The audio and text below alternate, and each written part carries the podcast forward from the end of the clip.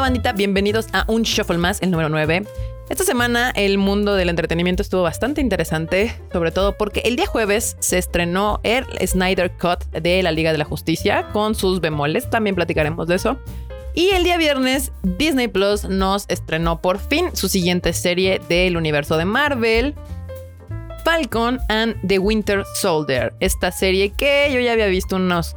Mm, los trailers y la verdad es que no me llamó tanto la atención como WandaVision. Sí me dieron ganas de verla porque dije, bueno, va a ser algo chistoso, con mucha acción, este, entretenido por lo menos, pero bueno, ahorita vamos a platicar de eso. Y también fui a ver dos películas al cine, una que se llama Pequeños Secretos y la otra El Protector. Y aquí les voy a contar rapidísimo si vale o no la pena que gasten sus dineros en ir al cine a ver estas películas. Pero bueno, antes que nada, recuerden que este fin de semana, eh, esta semana vamos a. Se terminó el estreno de Fate Stay Night Heavensfield en México. Están hoy sábado y mañana domingo. Pero en Centroamérica y en Colombia empiezan desde este fin de semana. También ya está la, preventa disponible para Argentina, para Fate Stay Night Heavensfield. Si la quieren ver. También en otros anuncios ya se anunció Violet Evergarden, la película va a llegar también a México y a Latinoamérica. Y lo más esperado por toda Latinoamérica unida, Demon Slayer Mugen Train o El Tren Infinito, Mugen Rensha en japonés, también está confirmadísima para llegar a Latinoamérica. Esta película que es la más taquillera de Japón. Y no solamente la más taquillera de Japón, sino es la más taquillera de Japón fuera de Japón. O sea, es la película japonesa que más boletos de cine ha vendido en todo el mundo hasta el momento. Y todavía le falta estrenar en Estados Unidos, Latinoamérica y Europa. Y que no se la vayan a perder, estén atentos en la cartelera de cine ya en las redes de Konichiwa porque ahí vamos a saber más. Ahí les vamos a estar contando más sobre cuándo se estrenan, preventas, fechas, eh, cines y todo lo demás. Ahora sí, vamos a empezar con el Snyder Cut. Este corte de la Liga de la Justicia es algo que realmente los fans estuvieron pidiendo por años. Y al principio yo no era team saquen el Snyder Cut. Lamentablemente no fue como que Zack Snyder se saliera de este proyecto por sus ganas o porque alguien lo corriera. hubo una tragedia en su vida, lo cual lo obligó a dejar el proyecto de lado. Incluyeron a Josh Whedon como director este, para terminar el proyecto. Y esa fue la versión que salió en cines ya en el 2017, si no me equivoco. Y la película no es mala, yo no diría que es mala. Me entretuvo, tenía unas cosas que no me hacían sentido, como que Lois Lane se, teletransportaba por el mundo de alguna manera misteriosa entre otros detalles. Y bueno, pues la verdad es de que cuando se mostró eh, la película finalmente, muchos fans se quedaron con las ganas de ver el corte de Zack Snyder, porque ya también sabemos, o está muy bien dicho, que hay como fans de Zack Snyder, de su cine en particular. Yo nunca me he considerado fan de Zack Snyder como tal, aunque sí me gustan muchas de sus películas. O sea, me encanta El Amanecer de los Muertos, me encanta Soccer Punch, una de las películas más controversiales. Hay quien la ama, hay quien la odia. A mí en particular me gusta muchísimo. 300 y Watchmen, otras películas que son derivadas de cómics tal cual. Para mí, Zack Snyder me parece un director muy interesante porque es muy ñoño. Y yo amo a los directores ñoños. También por eso amo a James Wan. Este, claramente Zack Snyder es este fan de los cómics. Y se nota, se nota en su manera de dirigir, se nota en sus proyectos que ha hecho. También a él le podemos, pues yo diría, agradecer los, el casting de Wonder Woman, porque lo hizo él, no lo hizo Patty Jenkins. Y bueno, es también el de Aquaman. Eh, los castings de la Justice League los hizo él, no los hicieron ni James Wan ni Patty Jenkins. Entonces, eso yo creo que hizo un gran trabajo ahí. Y bueno, desde el 2017, cada año los fans de Zack Snyder estuvieron muele y muele a Warner para que sacaran, liberaran el corte de Zack Snyder. Y tanta fue la presión del fandom que aquí estamos en el 2022 recibiendo este corte. Y luego, aparte, cuatro horas. O sea, por un lado, eh, yo creo que esta es una de las bendiciones del streaming que se pueden dar el lujo de poner una película y, lo digo entre comillas porque no sé, ya una película de cuatro horas bien podría haber sido una miniserie sin ningún problema. Que de hecho un rato se rumoró que iba a ser miniserie y justamente ya que la ves está dividida en capítulos, no hubiera pasado nada si literal la dividen en cada uno de esos capítulos. Y bueno, eh, cuatro horas que se te pasan como agua. La verdad es que no las sentí tanto. Yo pensé que me iba a aburrir. Yo sí era de la idea de qué puede aportar el Snyder Cut, ¿no? Porque si, si algunos de ustedes saben a qué trata la edición, pues tú dices, bueno, en la edición quitas como la basura, la paja y dejas una historia contenida, entendible, que la gente pueda disfrutar. Entonces la mayoría asumimos, lo digo en serio, que realmente iba a ser un corte donde iban a poner pues cosas que se quitaron de, en, el proceso de edición, ¿no? Escenas que se decidieron que no eran necesarias y se quitaron. Y oh, oh, qué equivocada estaba yo con esa suposición. Yo le puse play. Y a los 10, 15 minutos dije, no, no, no, no, esta es otra película, otra película completamente diferente. Aunque en esencia es lo mismo porque tenemos, no, ni siquiera tenemos al mismo, el mismo malo, porque en este sí está Darkseid, él es el malo superior, lo cual le termina de dar un sentido a Steppenwolf, en, era uno de mis grandes problemas con Justice League, el malo era de risa. Steppenwolf era de risa, era una burla. O sea, nunca me pareció tenebroso, nunca me pareció que fuera un real peligro para ninguno de ellos. Y era uno de mis más grandes problemas con la primera película. Aquí queda completamente justificada su existencia. ¿Cuál es la razón de que está en la Tierra? ¿Por qué está buscando las Mother Box y demás? Entonces, sí, al durar cuatro horas se toma su tiempo para construir más la historia. Nos construye un poco más qué onda con la muerte de Superman, por qué regresa Superman, justifica un poco más los personajes de Flash y de Cyborg, que Cyborg es el personaje que más redimen en esta, en esta película, porque prácticamente en el corte de Joss Whedon lo desaparecieron. O sea, no, si hubiera estado o no hubiera estado, eh, totalmente daba igual. Y no, la verdad es de que en este corte sí, sí estuvo ahí bastante clara la, razón por la que existe Cyborg y cuáles son sus poderes y demás. Yo lo digo de esto desde el punto de vista de que mi conocimiento de los cómics es basado en las caricaturas. Yo no leo cómics, no me daría tiempo en la vida de leer cómics también, aparte de todo lo que hago con el anime y demás. Pero conozco los personajes por las caricaturas. Esa es mi, mi entrada al mundo de los cómics. Y la verdad es que ahora sí tiene más sentido Cyborg y Flash. Mientras que Joss Whedon le dio mucho centro a los personajes que ya conocíamos y que ya tenían películas individuales, que era Wonder Woman, Aquaman y Batman. No les voy a contar de qué va, la verdad sí les recomiendo que la vean en el, en el cine. Sí, claro, como no, Erika, ya estás así mal de tu cabeza. No, en su servicio de streaming favorito, aclarando aquí una controversia que sucedió ese día. El de la medianoche a las 8 de la mañana del jueves, Amazon Prime la tenía en 60 pesos. Fue un error de Amazon Prime. Por ahí algún youtubero este, andaba burlándose de por qué Cinepolis lo había puesto en 300. El costo de la película es de 300 pesos si la quieren ver. O se pueden esperar porque seguramente eventualmente lo liberarán. Quiero pensar de una manera gratuita, entre comillas, en alguna plataforma que ya se paga, ya sea Netflix, Amazon Prime o justo cuando llegue HBO Max a Latinoamérica, que si no me equivoco está planeado para llegar por ahí de junio. Pues probablemente con la llegada de HBO Max lo que haga HBO Max para tratar de jalar suscriptores, ya que la va a liberar ahí de manera gratuita, entre comillas, ya que te suscribas, pero no creo que cueste la suscripción 300. Y bueno, eso es el corte de Snyder. Valió la pena. Yo sí quiero aquí hablando del tema de la, las premiers en streaming, como el caso de el Snyder Cut y de Raya y de Mulan que sucedieron ahorita en pandemia. Me parece bien la intención creo yo. 300 pesos es mucho. Se me hace caro para un estreno en streaming, donde estás en tu casa con tu luz, con tu internet y todo así. Es cierto, algunos argumentan que si los ves con tu familia pues, y eres cuatro personas, pues esos 300 pesos valen completamente la pena. Pero yo creo que aún con esos 300 pesos, esta familia puede salir de su casa, pasar un domingo con su familia, ir al cine, comprar palomitas, ver la película en una gran pantalla con sonido surround. Por lo cual yo eh, hubiera preferido que se estrenara aún las 4 horas en cine, hubiera sido espectacular, porque aparte el formato que tiene es de IMAX, por eso es como cuadrada. Si la ves en tu televisión vas a ver que tiene unas franjas negras en las orillas. Entonces, pues es porque la filmaron para IMAX cosa que no vas a poder disfrutar porque pues está en streaming. Y bueno, recomendada, sí, véanla completamente. Se las recomiendo.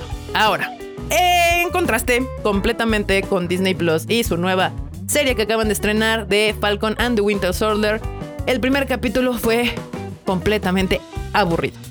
Aburrido, a mí me pareció aburrido, hubo gente que sí le gustó. Y no lo digo con comparación con WandaVision, porque claramente desde que ves los trailers sabes son dos historias completamente diferentes. Eh, WandaVision desde el principio y lo que mucha gente sacó de onda era esta, estos homenajes en los primeros capítulos a las sitcoms 50, 60, 70. Pero WandaVision traía propuesta, traía estilo, traía algo diferente. Te, te pudiera o no haber gustado, pero no te dejaba indiferente. El primer capítulo podías decir, uy, me gustó, o podías decir como muchos dijeron, no, es que la verdad no me gustó nada. Pero me dejó intrigado porque no entiendo qué está pasando y necesito ver el 2 o el 3 o el 4 para saber qué está sucediendo. Winter Soldier, la verdad es que fuera de la escena como inicial, podemos decir donde Falcon pues, está volando y luchando ahí con un helicóptero y gente mala, está chida.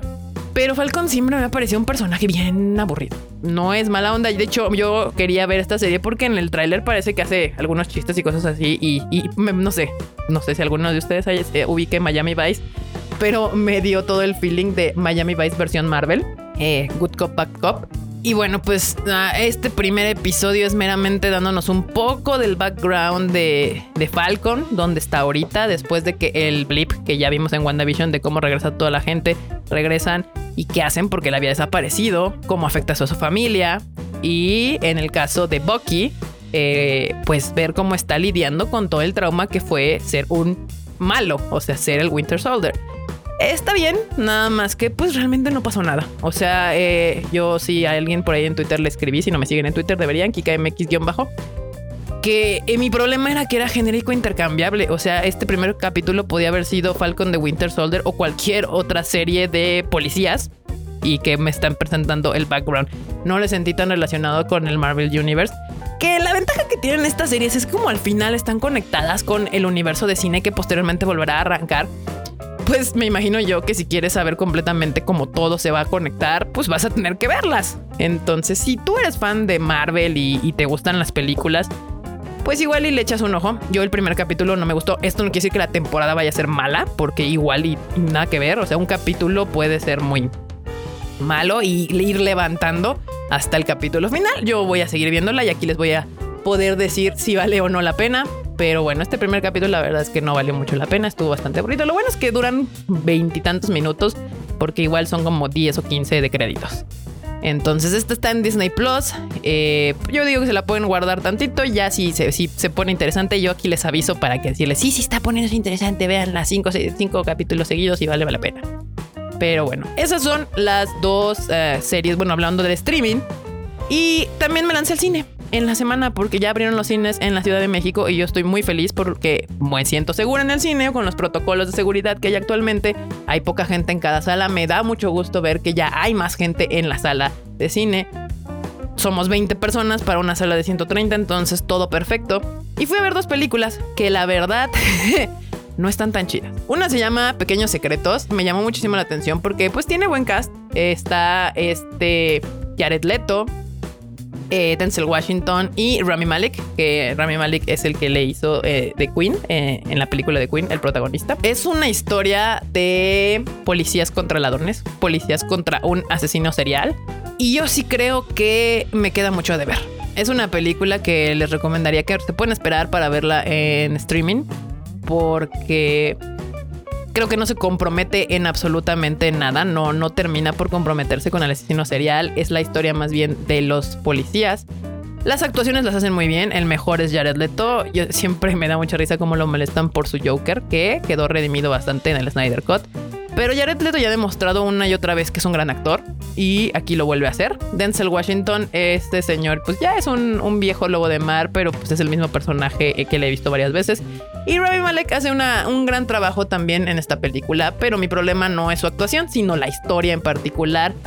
Empieza muy interesante y es de estas películas que de la mitad para adelante se empiezan a caer horrible y terminas con una sensación de, híjole, no sé, como que no me divertí tanto como debería de haberme divertido. Yo le daría a esta película un 6, un 6, un Berly 6, un pasaste de panzazo, más que nada por las actuaciones, porque lo hacen muy bien Rami Malek y Jared Leto. Está ahorita en cines, se llama Pequeños Secretos. Eh, si tienen chance la pueden ir a ver, si no, se pueden esperar a streaming y no pasa nada, ¿eh, bandita? Y por otro lado, eh, hay otra película de otro gran actor conocido por todos ustedes, Liam Neeson, que se llama El Protector. Eh, Liam Neeson, después de haber hecho la de Te voy a buscar y te voy a encontrar, o Te voy a buscar y te voy a matar, este, Taken se llama esa película. Bueno, pues ya agarró de ahí, dijo, yo soy el héroe de acción de la tercera edad para todos ustedes. Y se agarró una racha de hacer unas películas donde él es el badass, el héroe. Y pues tiene que defenderse a él, a su familia, a su perro, a su hija, a su hermano, a su esposa, lo que sea. No importa, ya, ya hay como 10 películas de Liam Neeson haciendo lo mismo. Y considerando ese hecho, pues el protector se queda muy por debajo. La película para empezar, matan un perrito. Odio cuando hay películas donde matan perritos, me pone muy de malas. La película trata básicamente de que él tiene una, una granja en la, en la uh, frontera de Estados Unidos con México. Un día ve que cruza una mamá con un hijo que lo está persiguiendo el narco. Él los salva, entre comillas. La mamá muere porque le dispara el narco. Y termina recorriendo todo Estados Unidos huyendo del narcotráfico para llevar al niño con su familia.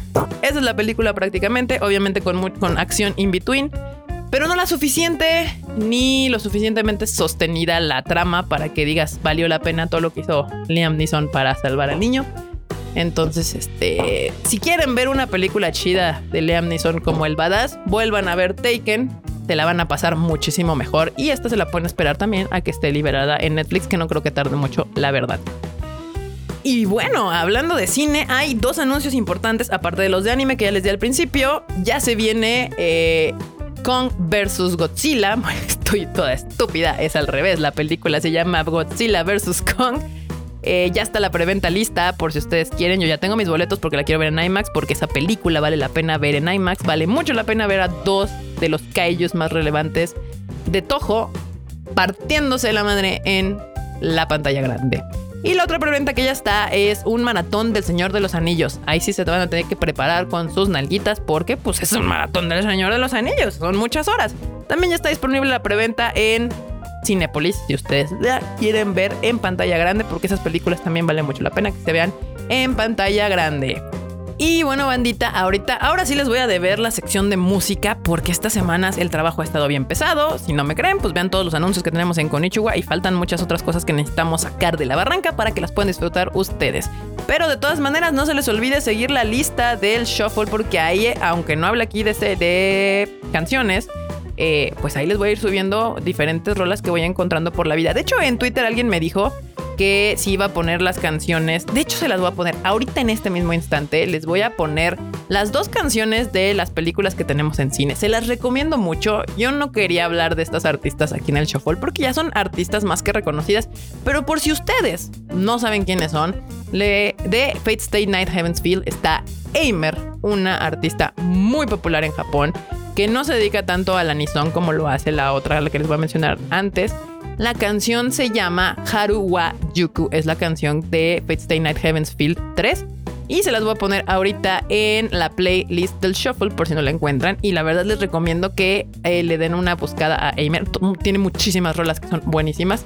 Les voy a poner ahí, aparte de esa, varias, dos, tres más.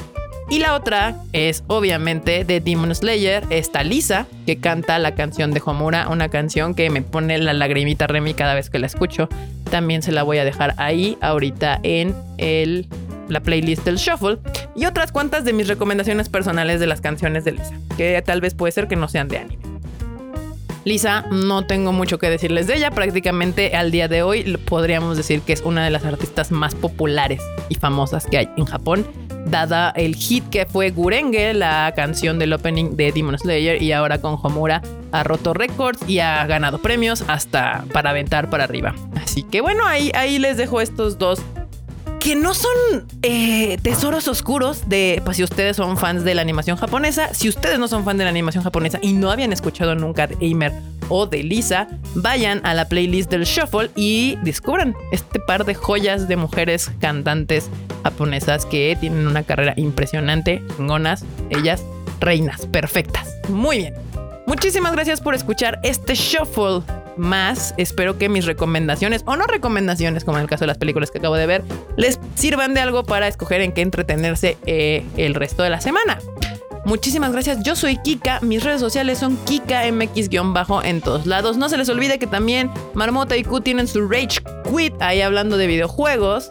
poniéndose intensos. Y Mr. Fruit Chicken tiene el Anime al Diván, donde habla cada semana de lo más relevante del anime en Latinoamérica. Muchísimas gracias, bandita. Y nos estamos viendo la siguiente semana en el próximo Shuffle. Bye.